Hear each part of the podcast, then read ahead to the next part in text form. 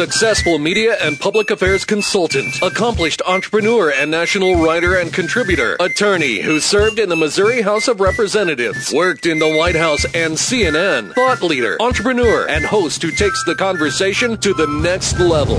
Prepare to get rare access to fascinating guests. You're connected. You have the it factor. You've joined Grill Nation. Everybody over there! Get Over! Everybody out there! Get into it! Ooh-wee! Connect with Jason on Twitter at Jason Grill. Connect with the show on Twitter at Grill Nation Show and online at grillnationshow.com. Welcome your host of Grill Nation, always dressed up and ready to go, even in a radio studio. Here's Jason Grill.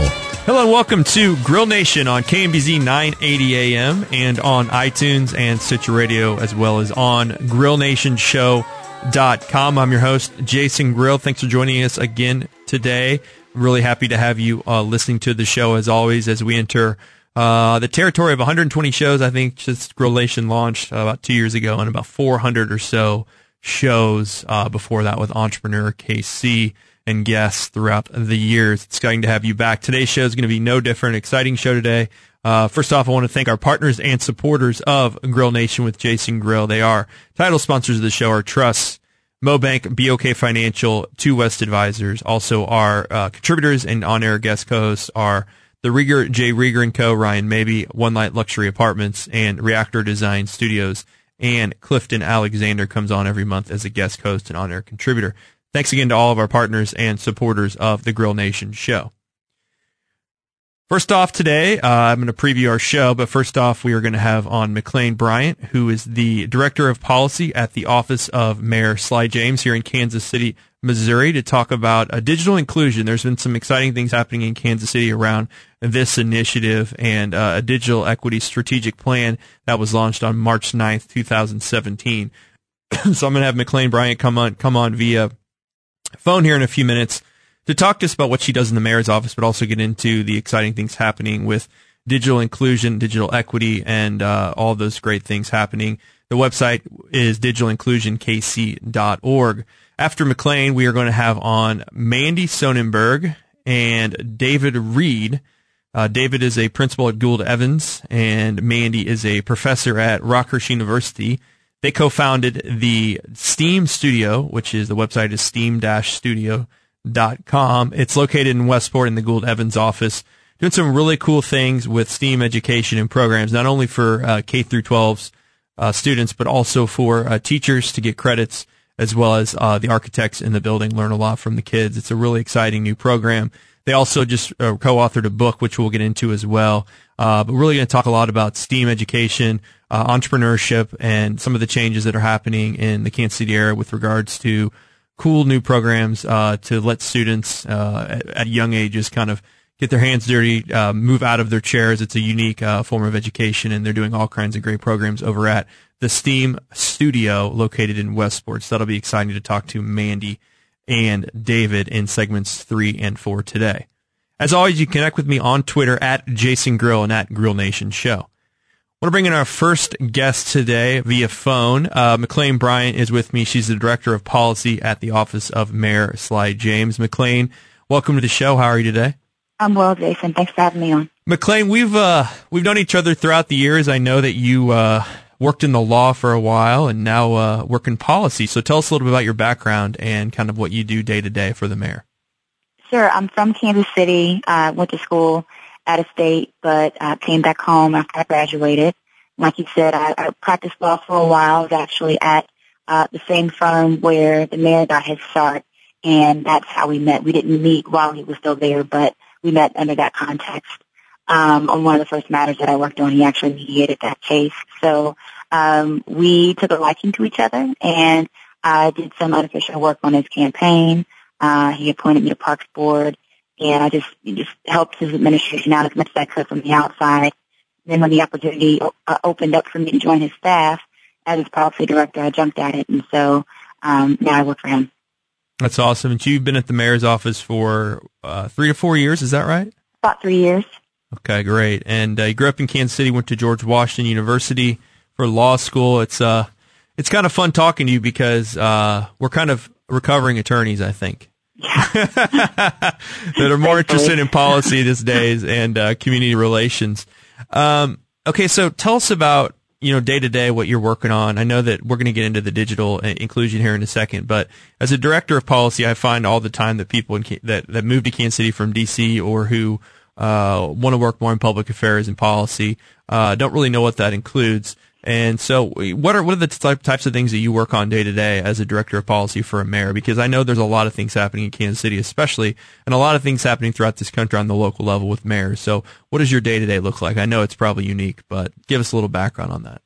Sure. So, my my primary job is just doing whatever the mayor asks me to do. But uh, more, more formally, I guess um, my my duties uh, include just making sure that the policy interests of the mayor are um, known and to the extent that we, we can effectuate it. So I um, am the li- liaison for the mayor's office to a lot of our community organizations, um, to uh, the statutory agencies that oversee uh, different incentives, um, different stakeholders that um, provide a variety of services in the community. Um, my my primary responsibility, while I oversee all of the policy for the office, which just is, is the gamut of things from transportation to public safety, um, anything you could think of. But I uh, directly um, am involved in policies related to economic development, workforce development, uh, tech and innovation, small business, entrepreneurship, um, and um, economic development incentives. I don't know if I already mentioned that one. um, and then I have a couple of staff people that, that handle the other policy areas. Mm-hmm. For our listeners who don't know, kind of take us through the the office of the mayor of Kansas City. How how big is the office of the mayor of Kansas City? I think people probably assume it's huge, but it's probably a little more uh, smaller than people think as far as the team. It definitely is. Uh, we have an office of about 13 staffers, which is much smaller than the staffs of other mayors of uh, cities of our size. Um, and so we, we do the best that we can with what we have, and, and quite honestly, we're, we're, we're pretty effective um, in, in managing everything we have, is with the staff of that size. Mm-hmm. And uh, we've had city council folks on the show before, and there's 12 of those in Kansas City, and obviously the mayor and the city manager. Uh, what have been some of the uh, surprises that you've encountered uh, coming from the, the private sector getting into uh, government? Uh, maybe something that you didn't anticipate, uh, or something that was surprisingly a good thing that you were excited about since you touch all these different areas. Is there anything that stands out to you as something that wow that was that was a bright surprise about government? Yeah, it you know from the outside looking in, folks often complain about how slow government is to move um, when, in my experience, at least, you know, in our office, uh, Kansas City is known as being uh, an innovator, particularly when it comes to like smart cities and, and tech and innovation. Um, we've been a, an early adopter of a lot of those technologies. Um, but you know, a lot of the slow movement that, that folks see um, is is isn't really true. I mean, we're a super large organization with over 4,000 employees, and we just have risks and considerations that we have to make that the average person might not appreciate or that is uncommon in the private sector. Um, we're responsibility, our responsibility is, is really the livelihoods uh, of all the citizens of the city, and so we have to be very thoughtful in our approaches and make sure that you know we engage um, different communities that are going to be mm-hmm. impacted by legislation before we, we take any action. And so that's kind of why it takes a little while for some things to be effectuated in, in city government. We're talking with McClain Bryan, Director of Policy at the Office of Mayor Sly James in Kansas City, Missouri. You're going to have her back after the break. Appreciate the overview. We're going to talk about digital inclusion and why it is important in Kansas City and get into the, the problem and, and what McClain and her office are addressing. You're listening to Grill Nation. Thanks for joining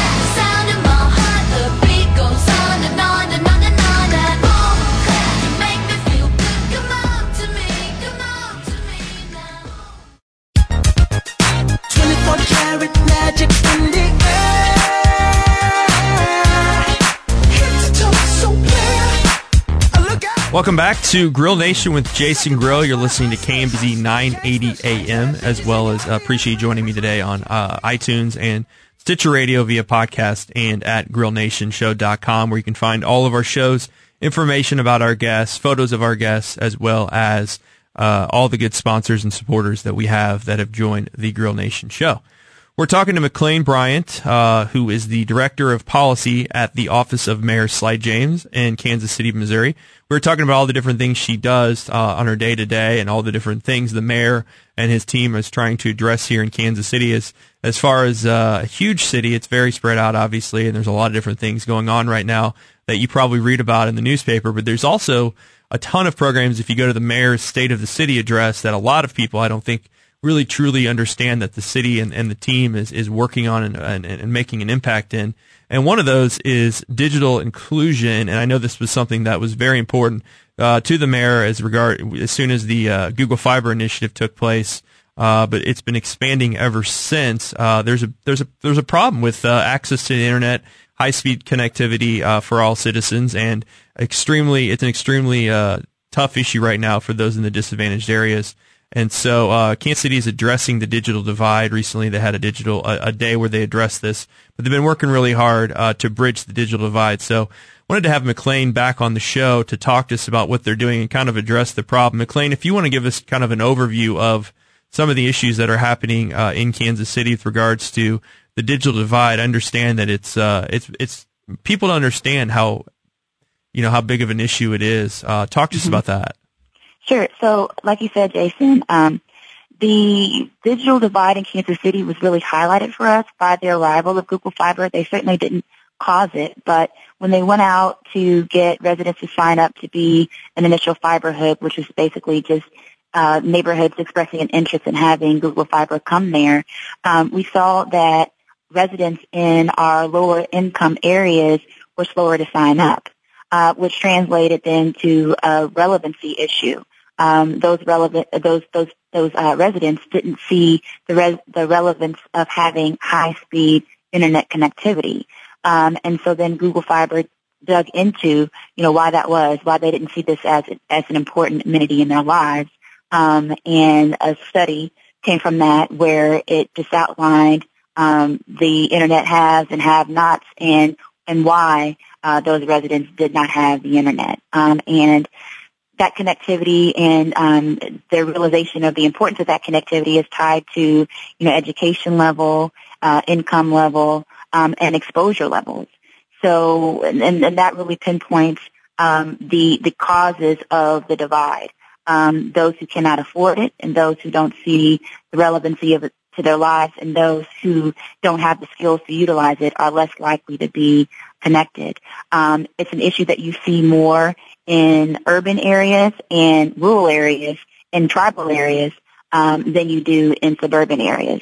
Mm-hmm. Um, and with Kansas City being as large as it is, you know, we've got a combination of, of the three to the exclusion of, of tribal areas.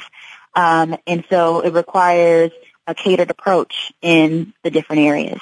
Um, and so a lot of cities, cities as of late have been um, drafting digital inclusion or digital equity plans, um, which is a plan for the city to address the digital divide. Um, most of the cities that have done so have done a really good, job of identifying the problem and, you know, statistically saying, you know, in these areas, connectivity is at this rate versus that rate in another area. But we went a step further in Kansas City and also outline an action plan for us to narrow the divide. And so our plan, which is available online, um, not only educates council and our citizenry of the divide, but also lays out what steps council and the city can uniquely do to narrow the divide. So a lot of times, um, you know, our stakeholders will come and ask the city for money, and that's one thing that we can do. But for this particular issue, um, I don't know if you've heard of small cell densification or 5G technology, but it's the it's the uh, the the next iteration of of the internet, um, and it's what our ISPs are particularly focused on. And so, ISPs and wanting to have greater, you know, cell coverage um, and wireless coverage in um, in areas where there are a lot of calls dropped or uh, there aren't a lot of folks that are connected, they're wanting to put these uh, small cell boxes on our uh, utility poles. Mm-hmm. Um, and so those fees uh, create a new source of revenue, which the city aims to use to fund um, digital inclusion funds so that when stakeholders do come to us seeking money for digital literacy training so that they can teach residents how to properly use a computer or apply for a job online or build out a resume on, on Google Docs or sign up for healthcare or the litany of things that uh, folks are increasingly only able to do online, they're able to do so. Um, we also created a program called uh, Digital Upcycling, whereby the city donates all of its surplus computer equipment to an E-Steward certified refurbisher, and E-Steward is the highest international standard for refurbishing or recycling or disposing of electronic waste. Um, that company then refurbishes the computers and makes them available for low-cost purchase to qualifying residents of the city so that those who can't afford a brand new computer can get a used computer that's been wiped um, and um, is affordable to them. Um, so those are just a few examples or a couple of examples of, of what we have in our plan. Mhm. Um, more recently, we have had a couple of events, um, one of which was for Missouri mayors from across the state. So I think it was last Tuesday, we had 18 mayors from throughout the state of Missouri convene in Kansas City to talk about digital inclusion with a particular focus on rural areas because, as you know, most of our state is, is, is rural. Mhm. Um, and so we had subject matter experts from across the nation to include speakers from the Benton Foundation, from the National Digital Inclusion Alliance, Next Century Cities, which are both membership organizations for um, cities and practitioners and, and states and whomever wants to get involved in advocating for policies that will narrow the digital, digital divide. Um, mayors came and uh, the majority of their questions centered around infrastructure, um, how to fund these um, programs, um, whom to partner with, how to form local coalitions of practitioners and city officials to rally behind this issue, how to be effective on the state and national level um, in effectuating legislation to narrow the divide. Um, it was a half-day event where mayors had lots of questions, um, and I think that everybody gained some additional, um, you know, knowledge of, of the issue and, and some um, some pointers on what they can do to narrow the divide. We're talking to McClain Bryan, who's the director of policy for Mayor Sly James here in Kansas City, Missouri. Again, the Kansas City Coalition for Digital Inclusion. The website is digitalinclusionkc.org, and also the strategic, uh, uh, the uh, excuse me, the Digital Equity Strategic Plan is on kcmo.gov. Again, the vision is every citizen household in the Kansas City metropolitan area has access to the internet, the equipment to use it, and skills needed to take advantage. The mission is to facilitate collaboration among organizations and initiatives working to bridge the digital divide in order to maximize the resources for the greatest impact.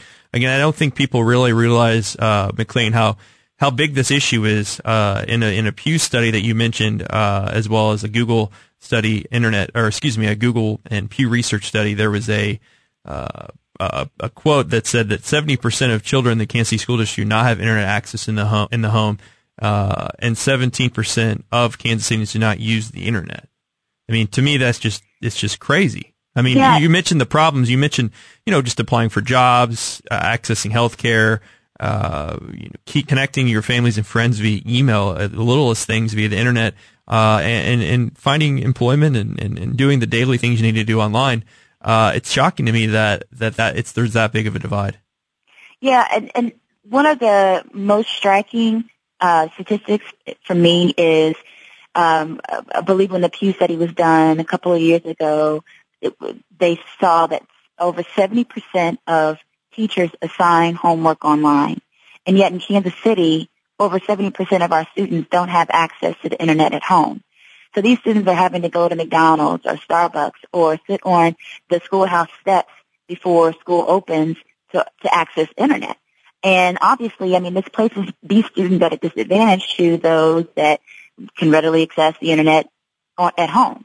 Um, the same disadvantage applies to residents who aren't able to apply for jobs online. Most employers are only posting job openings online anymore. Um, in order to sign up for Medicare, Medicaid, you have to do so online, or you at least have to have an email address. Uh, so for our seniors who don't have email addresses, it's, it's difficult to near impossible for them to sign up for their necessary services. Um, for folks that use public transportation, if you need to get a map or you want to more efficiently plan your route, you have to get online to access that information. So basic needs and amenities that we need to survive in a 21st century economy are all available online. And for those of us who can't access it online, we're, we're, we're going to be left behind. Mm-hmm. Very important. McClain, how do people get involved with this? Uh, if you're a resident listening and you want to kind of help find a solution and continue this progress uh, to make Kansas City digital uh, inclusive? So the coalition website that you mentioned is a good resource. Um, there's a list on that website of all the different organizations that are active in this space, whether it's you know those that offer affordable equipment, computers, tablets, uh, those ISPs that have low cost offerings, how to sign up for the uh, Federal Communication Commission's Lifeline program, which offers a subsidy for broadband connectivity. Those practitioners that um, offer digital literacy skills training on how to use a computer, uh, such as uh, Connecting for Good is one such organization. Mm-hmm. Um, but in addition to that, I mean, they could feel free to email me at McClain, M-C-C-L-A-I-N dot Bryant, B-R-Y-A-N-T at KCMO dot org and I'd be happy to send them in the right direction. Very cool. DigitalInclusionKC.org. Check it out. McClain Bryant, Director of Policy for Mayor Sly James in Kansas, Missouri. Thanks for coming on the show today, and I appreciate all the information you shared with us. My pleasure. Thank you very much. We'll be right back on Grill Nation. Thanks for joining us today. I got that sunshine in my pocket, got that good soul in my feet. I feel that hot blood in my body when it drops. Ooh.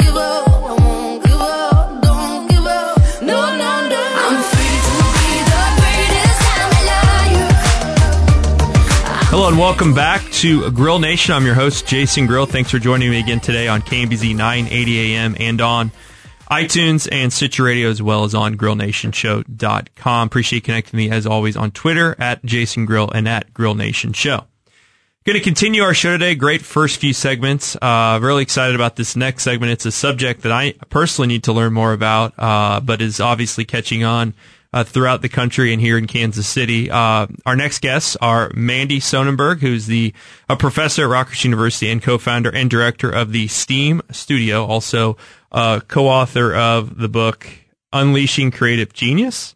Uh, we're going to get into that in a little bit. And David Reed, who is a principal at Gould Evans and as well as a co-founder of the Steam Studio and also co-author of this book.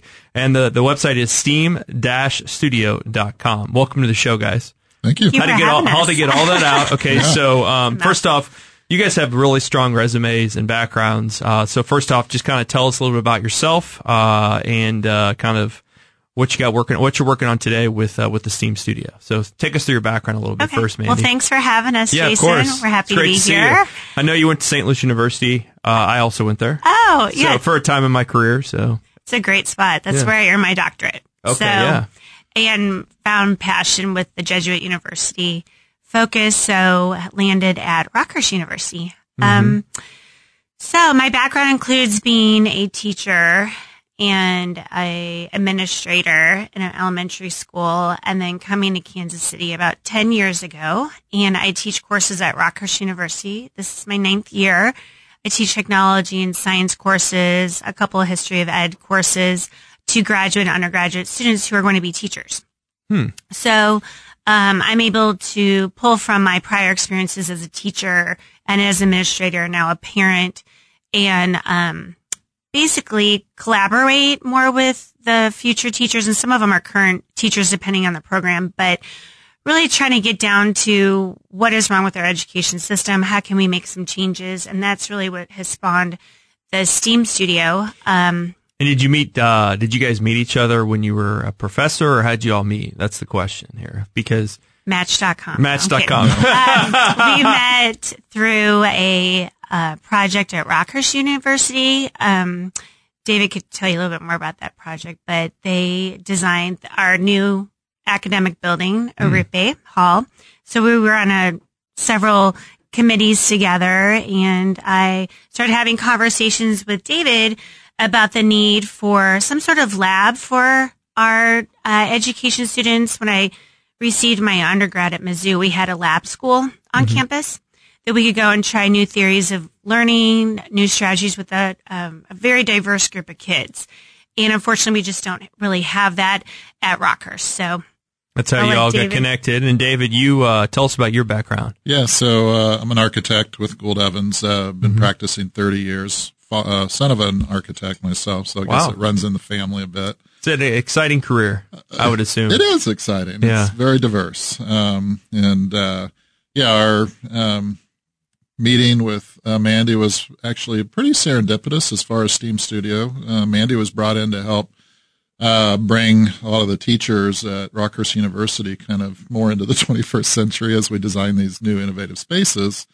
And uh, so she and I kind of uh, connected on a level of um, really talking about where education is going. And so it was a very casual conversation one day about what she was seeing in the world of uh, STEM and STEAM based learning. And she had this design that she wanted to execute. And I said, Well, we have some space in our office.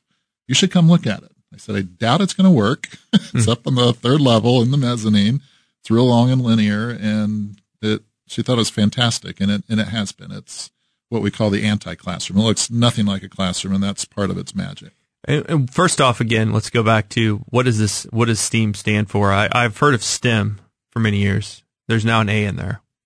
Why is that?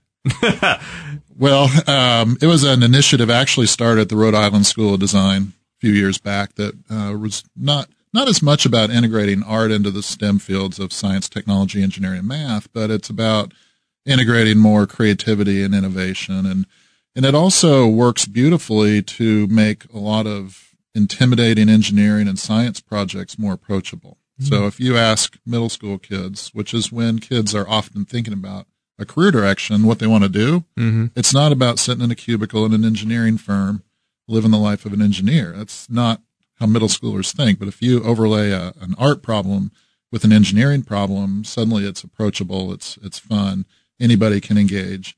And so in our minds, A is kind of this on ramp to the STEM fields to help kind of alleviate the the leaky pipeline of professionals moving into STEM fields. Mm-hmm. And I would add that, um, you know, we've done obviously some extensive research, but one of the most well-known pieces of research is about how creativity is killed by fourth grade um, because of the way we teach our kids. So I think that's been kind of uh, uh, pulled on our heartstrings as educators and professionals between David and I is really try to pull and inspire creativity out of kids because we hear all the time how they'll say, I'm just not creative. I'm not artsy. And that's not what it's about. It's about unleashing this creative genius in him. That's the, the title of our book and also to give them a space where they're comfortable to move around. It's, it is, it doesn't look anything like a classroom. David's exactly correct. Um, and they are very accountable for what they're doing at all times, meaning they've got a project to finish. Um, there's a lot of risk taking, um, much failure involved with that, which is purposeful because kids don't like to fail. And we think that's really important too with the STEM base and STEAM approach that we take. Um, we use design thinking. So we don't use Common Core. We don't follow standards. Um, we It's use the anti-classroom. You're, you're quoting it. What, first off, too, I want to get into what is the ages for people to attend the Steam Studio, and where is it? First of all, I never asked that question. Um, well, originally it was K to 12. We um, piloted a preschool group this Okay, summer, which was really interesting. So we'll see where that takes us. um, yes, so we are committed to K through 12. We also offer professional development for, you know, professionals out in the field. So I guess you could say it, it definitely carries on into um, adult life. But So it's for and, and teachers can go there too, right? Mm-hmm. So teachers um, are required by the state to fulfill so many continuing ed credits Sure. or hours as many profes- professionals have to do. I Um, still have to do those even as a lawyer, even though I'm not practicing very much. Uh, Come on over. I don't know if we can fulfill this, but we can but, try. but again, it's it's so you have to fulfill those. So teachers go to there to the Steam Studio and learn and, and figure things out that And are we- kind of cutting edge, if you will. Yeah, and we have a different model for them. So typically when you go to professional development or, you know, your continuing ed hours, you sit and get, right? You sit there and, uh, I got to write this down. Oh, I'll try this strategy with my students or whatever. But it, it's not as meaningful as if the teacher comes with their class and we fold their professional development into working with their class and they observe us using the design thinking process mm-hmm. and engaging their students in the STEM activities and the management of all that. So they're able to really identify the strategies being used and watch them unfold with their class instead of sitting and getting in a you know auditorium about some strategies that they might not actually be able to connect with what's going on in their classroom. And we have found that to be very successful. And I think teachers appreciate it. Um, so that's been one model that we've used. And obviously now we have the book, which we're going to have chapters, summaries, and reflection questions with. For professional development, it can also be used as a textbook. Um, and then we offer other professional development opportunities for educators and non-educators Mm-hmm. Surrounding design. And the website is steam-studio.com. Where is it located? It's in the heart of Westport, um, which I love. It's an eclectic area. Um, the kids, we do some activities outside, inside. It's, it's very has, very much has a city feel and, um, a diversity to it that not a lot of schools, um, can expose kids to. So, and we are obviously in, housed in Gould Evans architectural firm. We're in their loft space. However, we kind of take over other levels too. So, And David, your uh, your coworkers were cool with this when you put this in the uh, office. Ninety-five percent of them. Um, Bunch yeah. of kids running around all day. You know, we've we've had a lot of conversations, and honestly, for the most part, everybody loves what it's done to our culture. Uh, they love that uh, we walk the walk when we talk about community service and serving inner city kids. They love that we dig deeper in in education design because we spend a lot of time uh, on education projects and. You know, living a life in the day of a teacher is pretty humbling and uh, gives you a lot of empathy. Um, and we use these kids as focus groups. So there's a lot of ways that Steam Studio really informs our design work as well, which is pretty positive. But we wish there could be a little sound separation from time to it's a little time because it's kind of an echo chamber upstairs. So we have we have about a minute left in this uh, segment, and we'll we'll bring you guys back after the break. How did this get started? And and I, I can't imagine this was an easy process to write a no, book, right? No, that's our first book, and we had no idea how, how hard and tedious they were. But we kept getting asked, "Well, what are your?" There's a lot of photos in here, so I, I Yeah, because it we're more. architects, so we like a lot of visuals. So yeah, you have your own book now, huh? Yeah, so people were asking what are the outcomes, and we tried to kind of summarize it in a in a brochure, and it didn't work. And it's like this is going to take a book because we've had some amazing uh, stories come out of the Steam Studio. So Mm. we encourage everybody to pick up a copy. It's very it's- entrepreneurial what you guys have done here. oh, It really is. Well, we just really want to help support teachers and families and schools and not education sectors, um, teach and work with our kids in different ways. You know, I mean, just in the professional area, we know too. Um, kids need more practice in professional settings if that's where they're going to land in the workforce. So that's one thing that we can definitely offer them through the STEAM studio and the design thinking focus at Gould Evans. So it works. We're talking to Mandy Sonnenberg and David Reed, founders of the Steam Studio. Uh, the website is steam-studio.com. How can we better prepare our current generation of learners to enjoy fulfilling creative 21st century careers? Their book is called Unleashing Creative Genius. Uh, really cool stuff. Looking forward to talking to them more about why this is important after the break. You're listening to Grill Nation here on KMBZ 980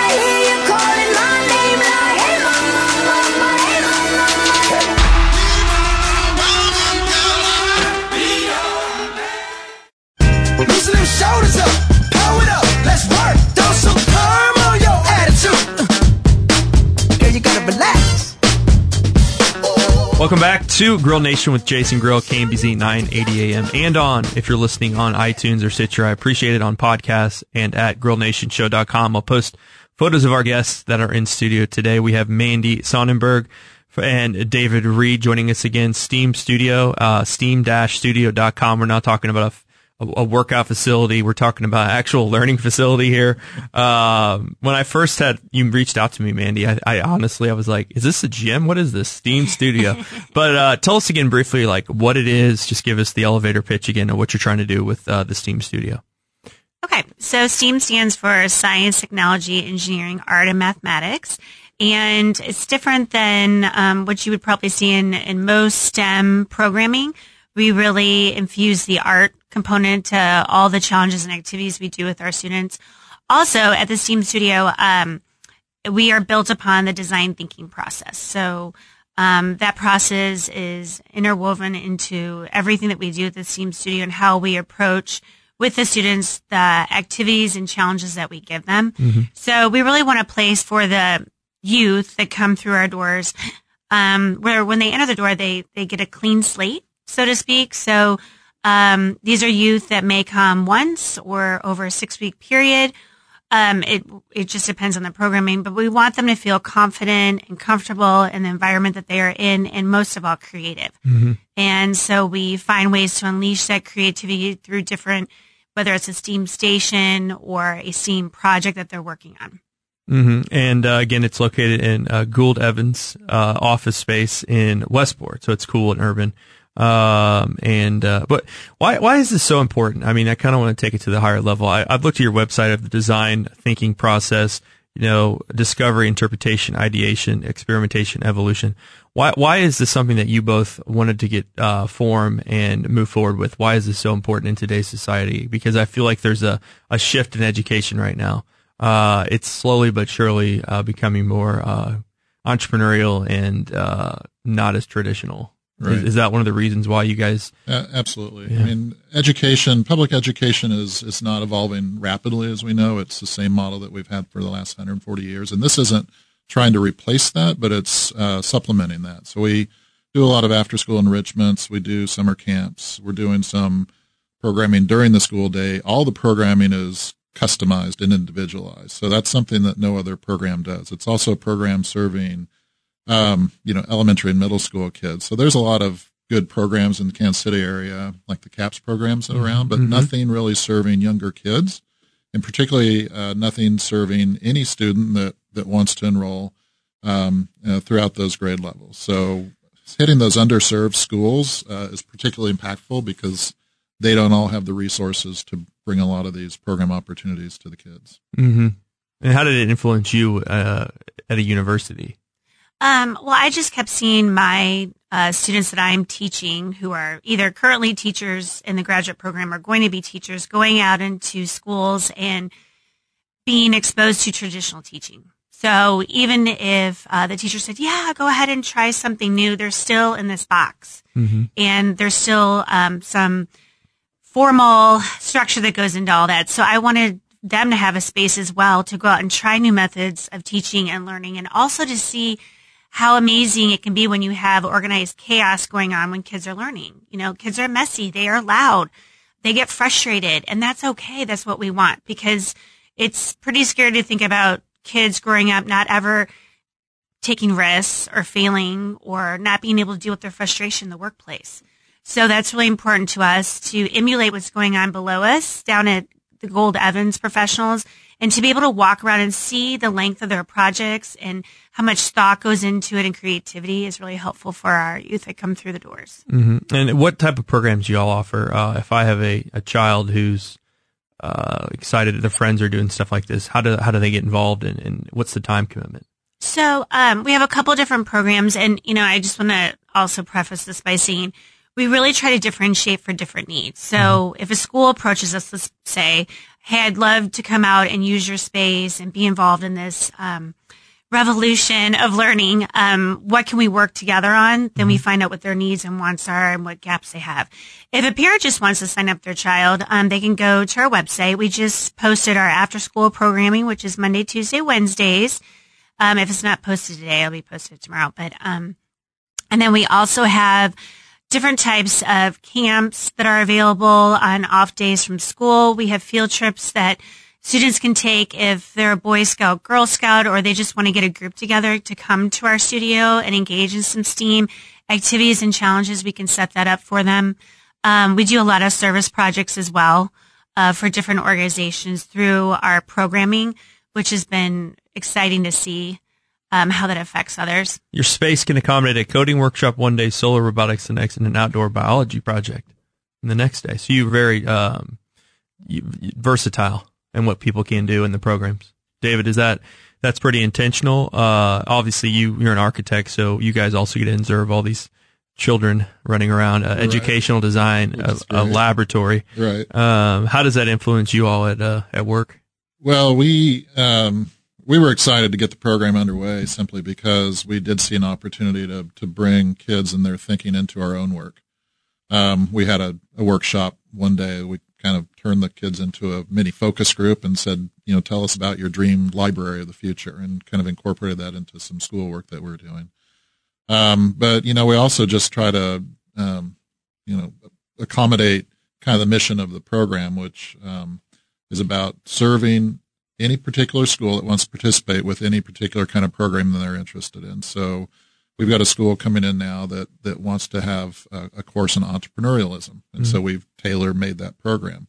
We can tailor make programs to support, you know, Boy Scout or Girl Scout merit badges if you want, uh, weekend workshops. Um, you know, so you can do a lot of different things. And, and you also mentioned the other segment, the teachers can also get credits there and learn and, uh, how they can influence their students more in this kind of way and creativity and, uh, not just sitting at a desk all day, right? Absolutely. Right. Um, what, what are the costs involved with this type of thing? Um, you mentioned it's very accessible, right? It is. Yes. Um, it depends on the program, I guess. yes. Yeah. And so if it's an after school club, um, we charge $75 per youth for a six week after school program. And that's about an hour and a half with us at the STEAM studio. Field trips for up to a class of student, which is usually roughly 20 to 25, 30 students is $200. And then there's a little bit of additional cost for transportation. Um, we find that transportation is always a challenge. it's very expensive. So we do have a bus that we can use for transporting youth, which has been great, but it still has a cost to it. Um, we also, for professional development, depending on the group there, ranging from the numbers of who's, how many teachers are actually in the professional development. We offer a half day or full day mm-hmm. professional development sessions. We prefer that they come to the STEAM studio, but that's not mandatory. Um, we can go out to them and provide that professional development. Um, I think what we enjoy doing most is working with kids. And like I said in the other segment, having teachers watch us work with their students using design thinking and involving all those aspects of design thinking like wait time. Um, there's a lot of research about pausing and letting kids time to think mm-hmm. and not trying to jump in and then also providing risk taking and frustration for them, which teachers we've done a lot of research with teachers about that, and that is the number one thing they have an issue with is watching their students get frustrated. Sounds fun. I can't yeah. wait to check it out. Uh, we have been talking to Mandy Sonnenberg and David Reed with the Steam Studio. Uh, their book is called Unleashing Creative Genius. Check it out. And also their website is steam-studio.com for more information. Uh, really cool thing they're doing in the Westport area at Gould Evans office. And, uh, you know, it's been great having you guys on the show. Congrats on all your success. Thank you for having us. Thanks. Fun. Thanks. It was a lot of fun. Thanks for listening, guys, to Grill Nation. We'll see you again next week. Take care and have a good one.